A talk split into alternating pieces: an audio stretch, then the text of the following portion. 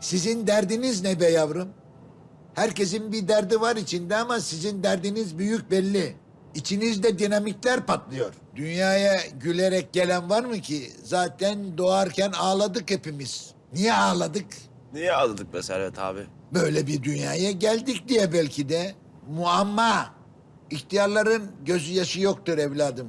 Bizim yaşımız sözlerimizden akar. Sözlerimi iyi dinleyin.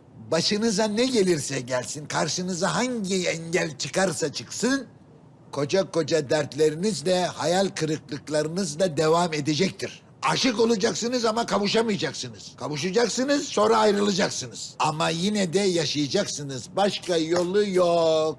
Benim evladım olmadı yavrularım. Sizler benim evladım sayılırsınız. Kimseye bir bırakmayacağım miras olarak. Bari bir çift söz bırakayım. Oğlum, kızım ne olursa olsun sakın birbirinizi bırakmayın. Bir aile olduğunuzu katiyen unutmayın. Bütün acılar gelir geçer ama hayat kalır. Onun için ağlamak yok. Neymiş?